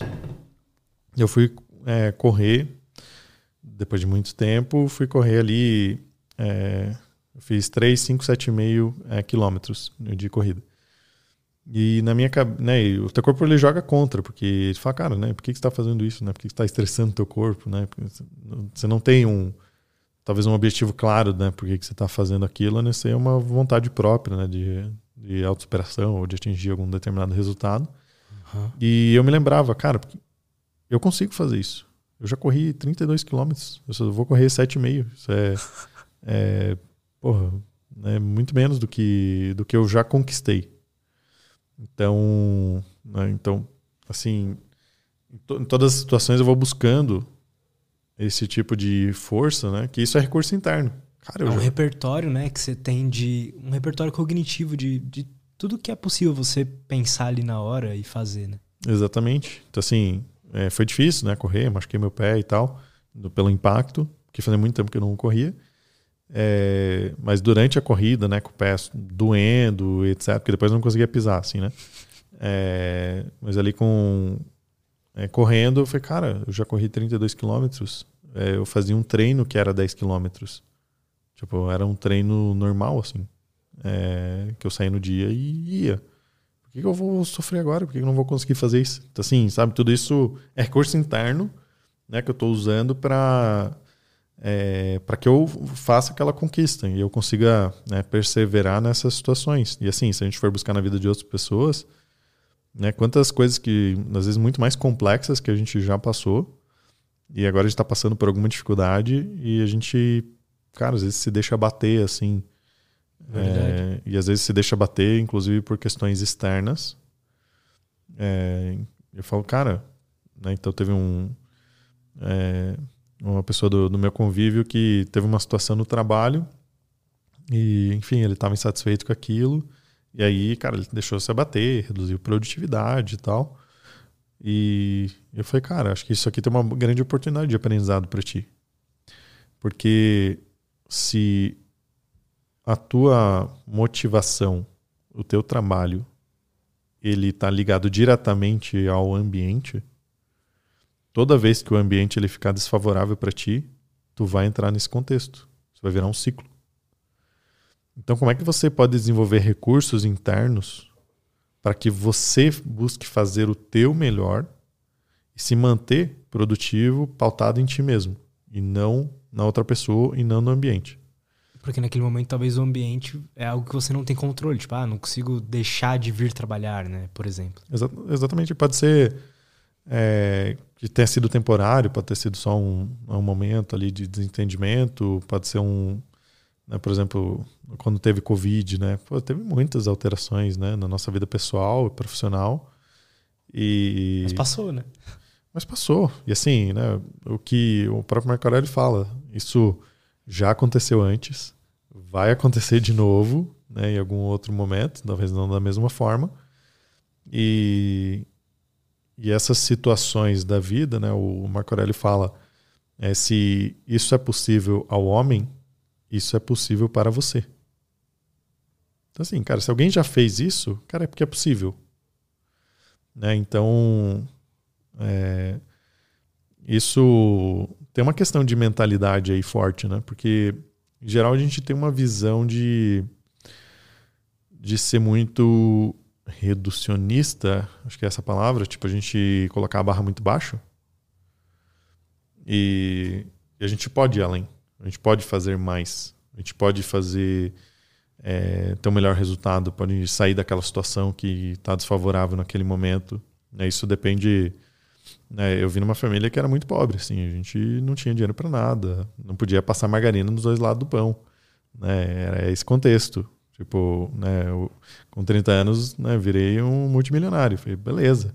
Mas assim, isso foi o resultado. Mas o processo que eu passei né, foram é, nove anos né, empreendendo, batendo cabeça, errando. Eu é, morei em São Paulo durante seis meses. Eu fiquei dois meses né, dormindo num hostel, que era tipo mais barato, tinha 11 camas. A galera vinha bêbada de, é, de festa, fazia barulho, eu não tinha nenhuma privacidade. Eu tive que sair de lá um dia porque teve uma crise de percevejo. Enfim. Foi o momento mais treta assim da sua vida, mais difícil? Eu, eu não via como aquilo difícil, sabe? Eu via como uma coisa que eu precisava fazer. Assim, não. E assim, cara, se precisar fazer de novo, eu vou fazer, sabe? Então, assim, hoje né, tem um contexto financeiro muito diferente, mas se precisar fazer, eu vou fazer. Então, assim, acho que esse. É, porque eu não estou atrelando a minha felicidade a coisas externas. Eu tô, a minha felicidade ela está comigo, né? independente da situação que eu estiver passando, ela vai estar comigo. Então, assim, antes é, morava num, num apartamento de 50 metros quadrados, cara, tava super feliz. Né? Hoje é um apartamento, sei lá, seis, sete vezes maior. É, tô feliz. E se depois eu tiver que voltar para um outro, tá tranquilo, sabe? Não. É, para mim, a minha felicidade não tá nessas coisas. É, ela tá dentro de mim. Né? E tá em agir de forma virtuosa. Né? Essa, essa excelência, né, pelo ponto de vista do, do estoicismo. Né? Você lembra um momento onde você tomou uma decisão estoica? Não sei se eu posso dizer dessa forma, mas onde você usou a, as, as quatro virtudes, você ponderou aquela situação e você ficou pensando, você precisava tomar uma decisão que era importante para você? Teve algum momento assim na tua vida? É, acho que teve vários momentos assim, né? Acho que usando estoicismo todos os dias e, mas, por exemplo, na minha própria venda da, da empresa, né? Então, eu fundei uma empresa de tecnologia, é, com, ela fez seis anos, ela foi vendida, né, por algumas dezenas de milhões. Beleza. É, normalmente as pessoas ficariam super ansiosas, porque, cara, você trabalhou seis anos, né? Muitas pessoas consideram que, pô, essa é a venda da minha vida, né? Eu, eu nunca vou fazer isso de novo, talvez vou faça alguma segunda vez, mas não é tão comum. É, então as pessoas ficam muito ansiosas, porque você tem um, uma concentração né, de todo o teu esforço de trabalho ali num, num, numa negociação. E assim, eu. É, tanto no próprio processo de negociação, assim, eu estava muito claro para mim que, cara, isso aqui pode dar certo, pode não dar. Assim, eu vejo, né, ter vários amigos empreendedores em processos assim, e, ou que já passaram, e essa, cara, nossa, eu ficava muito ansioso, porque, pô, se não desse certo e tal, era uma grande oportunidade, se eu falasse uma coisa errado. Eu falei, cara, eu vou fazer o melhor que eu posso. E assim, eu, mas eu vou fazer mesmo, assim, eu vou agir tudo que está no meu controle. Isso, inclusive, por esse processo fez muita diferença.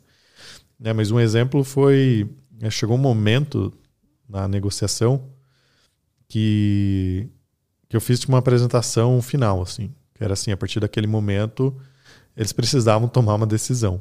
E eu olhei por todos os ângulos, falei, não, realmente aqui eu fiz né, tudo que estava no meu controle. Eu fiz todas as ações possíveis. E eles tinham que tomar decisão. E naturalmente você faria, cara, esse aqui é um ponto chave, né? geralmente geraria ansiedade, geraria incômodo, sei lá, a pessoa mandaria mensagem, e aí, cara, como é que tá? Já decidiram, sei lá, qualquer coisa assim.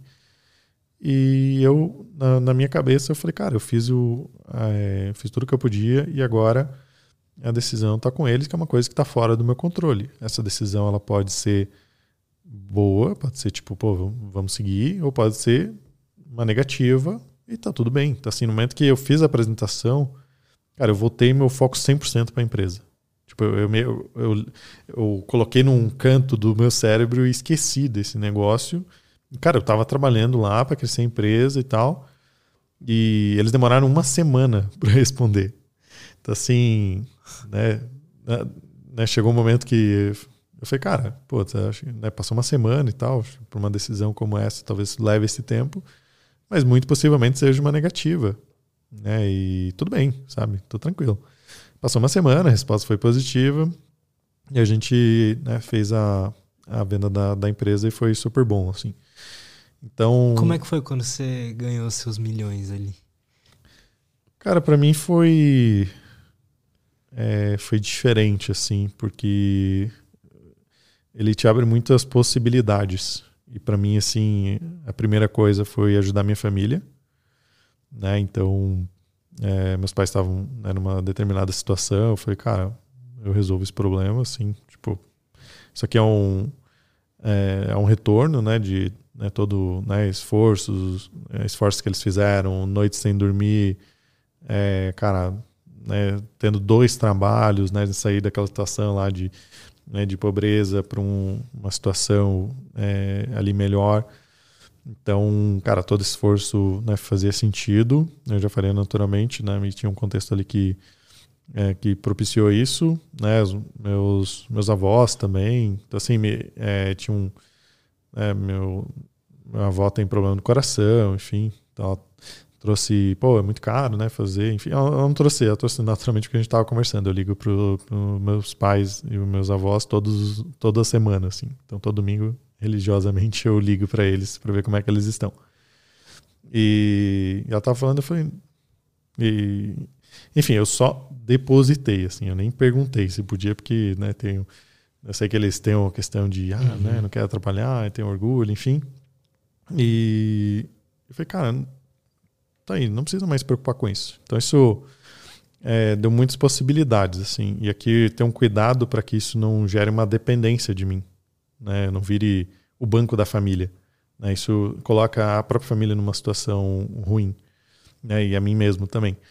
Mas me deu muita possibilidade de fazer coisas. É, então, por exemplo, eu queria fazer esse curso na Disney, é um curso que custa 30 mil reais e é um curso é, curto, né? Assim, só o curso, né? Fora a passagem, hospedagem, que né, já vai mais um monte. Então, assim, esse é um investimento em mim. Então, eu investi mais em mim, porque eu falei, cara, agora eu posso acessar o melhor conhecimento né, do mundo. Eu posso entrar em Harvard, né, fazer um curso lá, eu posso.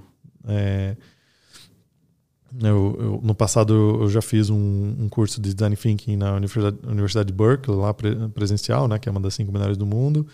Eu vi o quanto diferente que é aquele tipo de conhecimento, que ele está muito voltado à prática, daí para mim faz sentido, né, é diferente do daquele conteúdo teórico que é, nenhum professor consegue competir com o Google hoje. Uhum. Eu prefiro simplesmente acessar lá, tem até mais esmiuçado e mais didático. Uhum. E então eu pude né, contribuir com a minha família né, no, desde do, de metade de dois, desde abril de 2021 eu tinha começado um, um, projeto que tem a ver com a promoção, né, que é a Nova Store, que é a promoção do, é, do bem né, em escala. Então o objetivo é impactar um milhão de pessoas. Então assim, é, na época eu peguei cara todo o dinheiro que eu tinha e, e investi nisso porque eu falei, cara, isso aqui é, eu, primeiro eu não preciso de mais dinheiro do que isso. E segundo, é, eu vou usar isso para promover o bem. Então eu peguei tudo e aloquei nesse projeto. E, e agora com mais recursos eu não preciso escolher, não precisa ser um trade-off. Eu posso investir nesse projeto e eu posso fazer N outras coisas, né? Posso ajudar minha família, né? posso...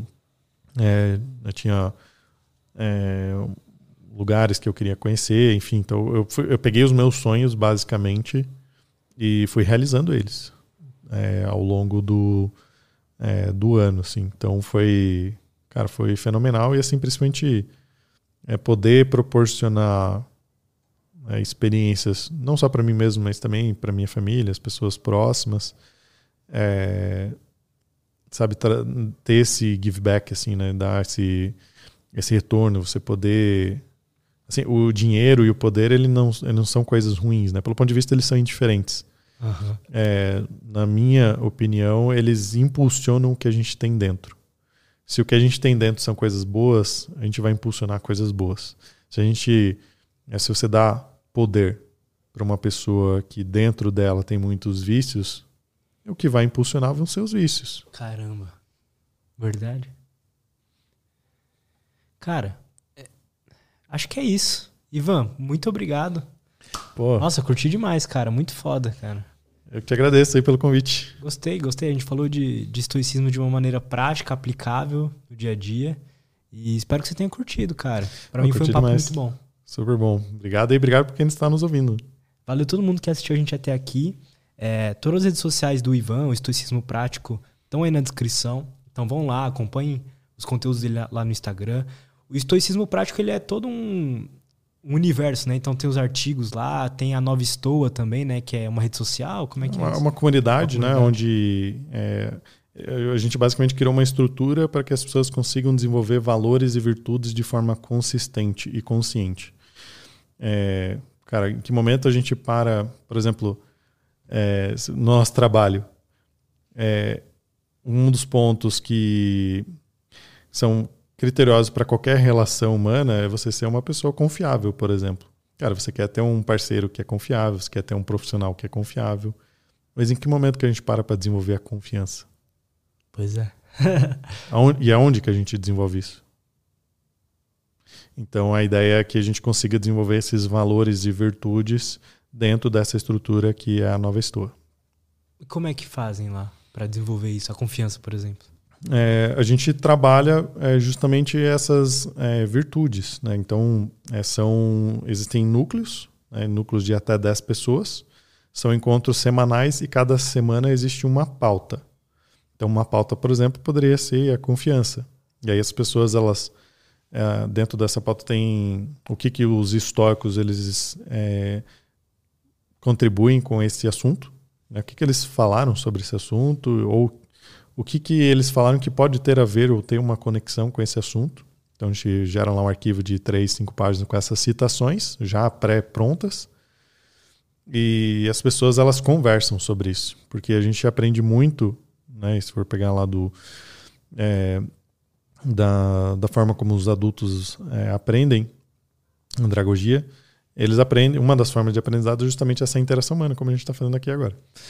E então a gente promove isso semanalmente. Então, Melhor se... forma de aprender, concordo com você também. É, então, semanalmente as pessoas têm esses encontros de uma hora, uma hora e meia, onde elas discutem esses assuntos, mas sempre é, com um modelo é, onde é, não são discutidos é, Assim, não, não é uma aula, tá? Então, uma roda ali onde se discute aquele assunto. É, não há julgamento. Então, não, não é assim, não. Sei lá, vamos dizer que fosse sobre dicotomia do controle. Ah, não, não acho que é dicotomia do controle. Na verdade, é uma tricotomia porque tem a esfera da influência. Cara, a gente não faz, a gente não faz essa, esse tipo de, de conversa desse tipo. Né? Então, a ideia é assim: a gente está olhando o progresso, nosso progresso, eu não estou olhando, não estou julgando o teu progresso. Pô, mas isso aí que ele falou não tem nada a ver. Cara, tudo bem, não tem nada a ver para ti, isso está dentro da tua lente, né? Talvez aquilo tu já tenha passado por essa etapa, talvez seja uma coisa que talvez tu não consiga enxergar ainda, mas enfim. É, é, tem a ver com o teu progresso, a tua autossuperação. E então as pessoas elas trazem essa vivência é, prática e elas têm transformado suas vidas, né? Então, né? pessoas que melhoraram a relação com seu esposo, esposa, pessoas que entraram na nova história porque queriam desenvolver virtudes para conseguir educar o seu filho, uhum. é, pessoas que é, sei lá, que era estava trabalhando na área pública e de repente está pensando em empreender, que é né, uma mudança de vida bastante diferente.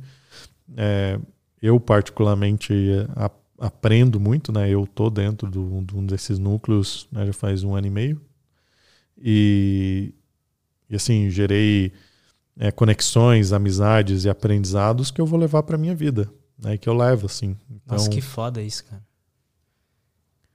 Então essa é a nova história. Muito bom, cara. Antes da gente encerrar, só uma curiosidade. Qual um livro favorito, ou um livro que você recomendaria pra galera? É um livro sobre estoicismo é, que eu recomendaria para. Não precisa ser sobre estoicismo, pode ser seu livro favorito.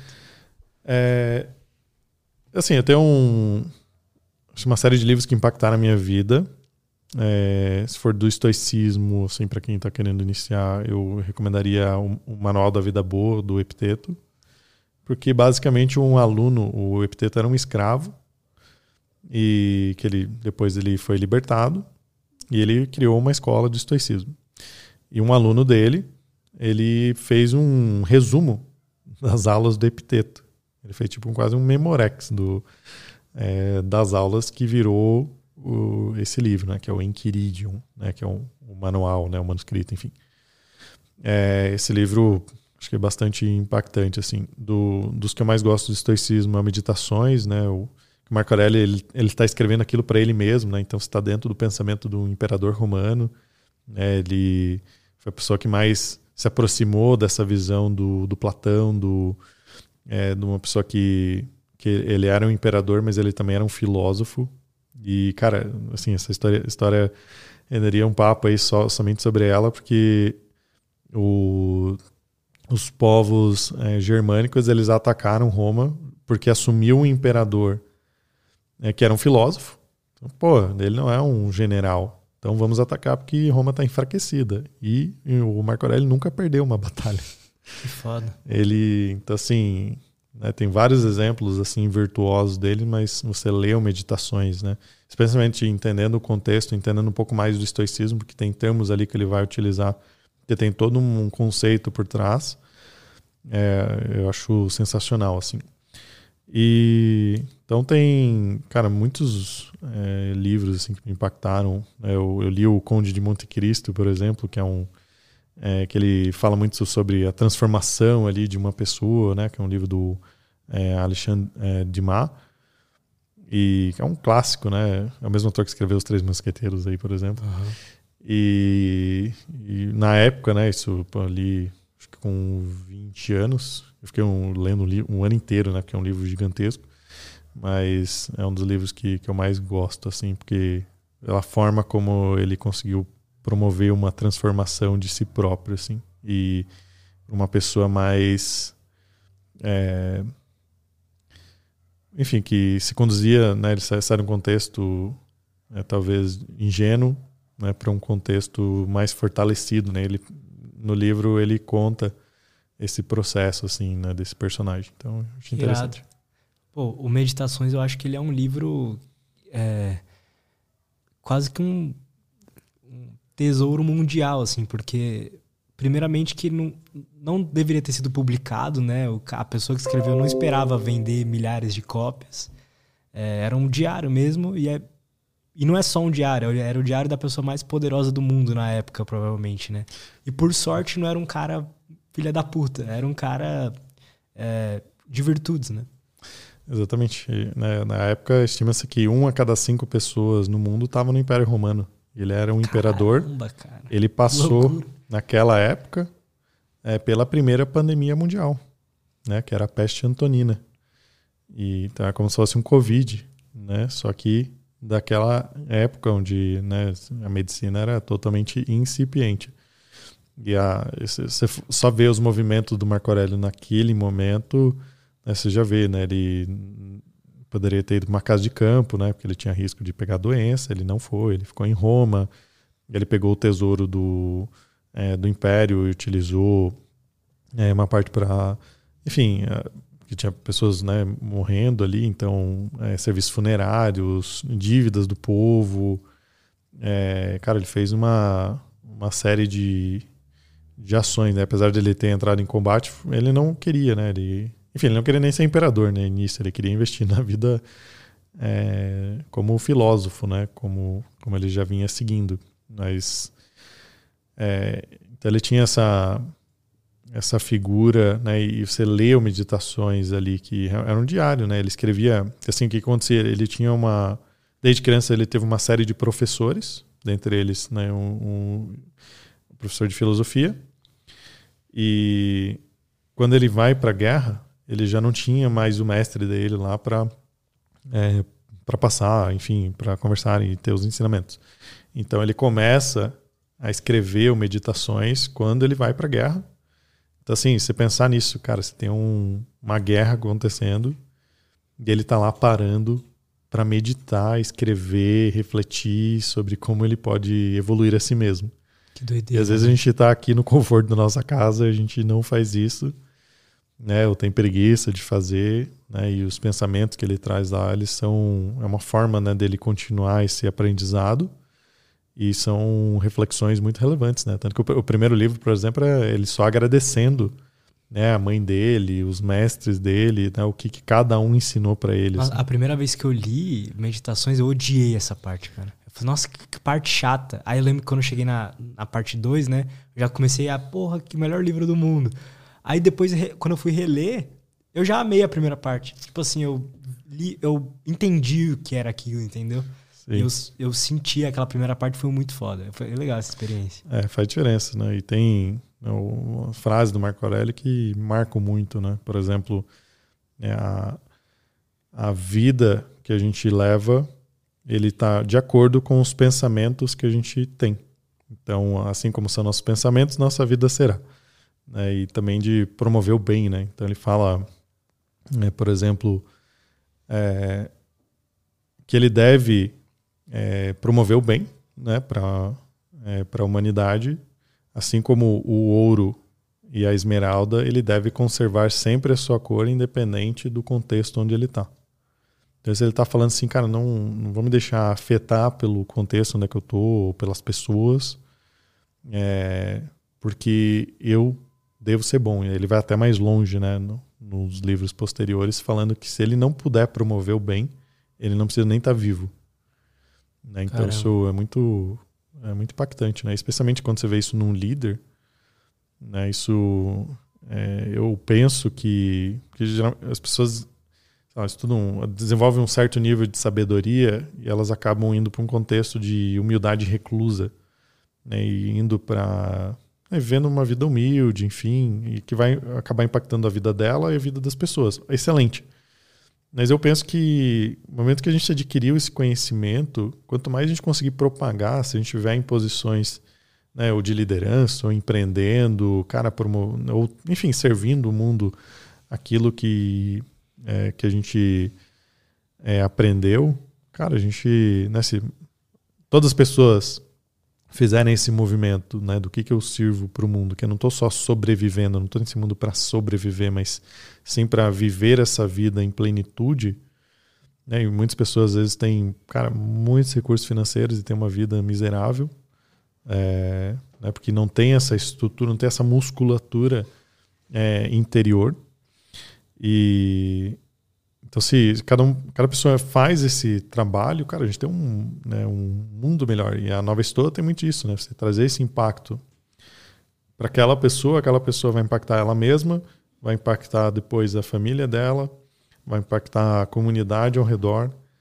E eu penso isso não só na Nova Estoa, mas também é, com os meus liderados. Cara, eu não estou formando, eu não estou ajudando a desenvolver essas pessoas para essa empresa ou porque eu preciso é, atingir um resultado somente. Cara, eu estou ajudando a desenvolver as pessoas para a vida. Né? E depois, é, onde elas estiverem, é, eu espero que, né, que elas consigam carregar né, um pouco disso, né? seja um conhecimento técnico, ou seja né, um conhecimento né, de como se conduzir na vida. Né? Pô, a pessoa era muito ansiosa, hoje ela consegue estar é, tá no controle de si mesmo. Né? Isso, cara, é uma coisa que me brilha os olhos, assim, né? Me faz. É, eu fico muito feliz, né, quando vejo isso acontecer. Cara, muito foda, cara. Parabéns pelo seu trabalho e muito obrigado, cara. Eu Tamo te agradeço. Junto. E obrigado a quem está nos assistindo. Boa. E é isso, galera. É, não esquece de se inscrever no canal, dar like nesse vídeo, acompanhar as redes sociais, os projetos do Ivan lá. E é isso. Até a próxima e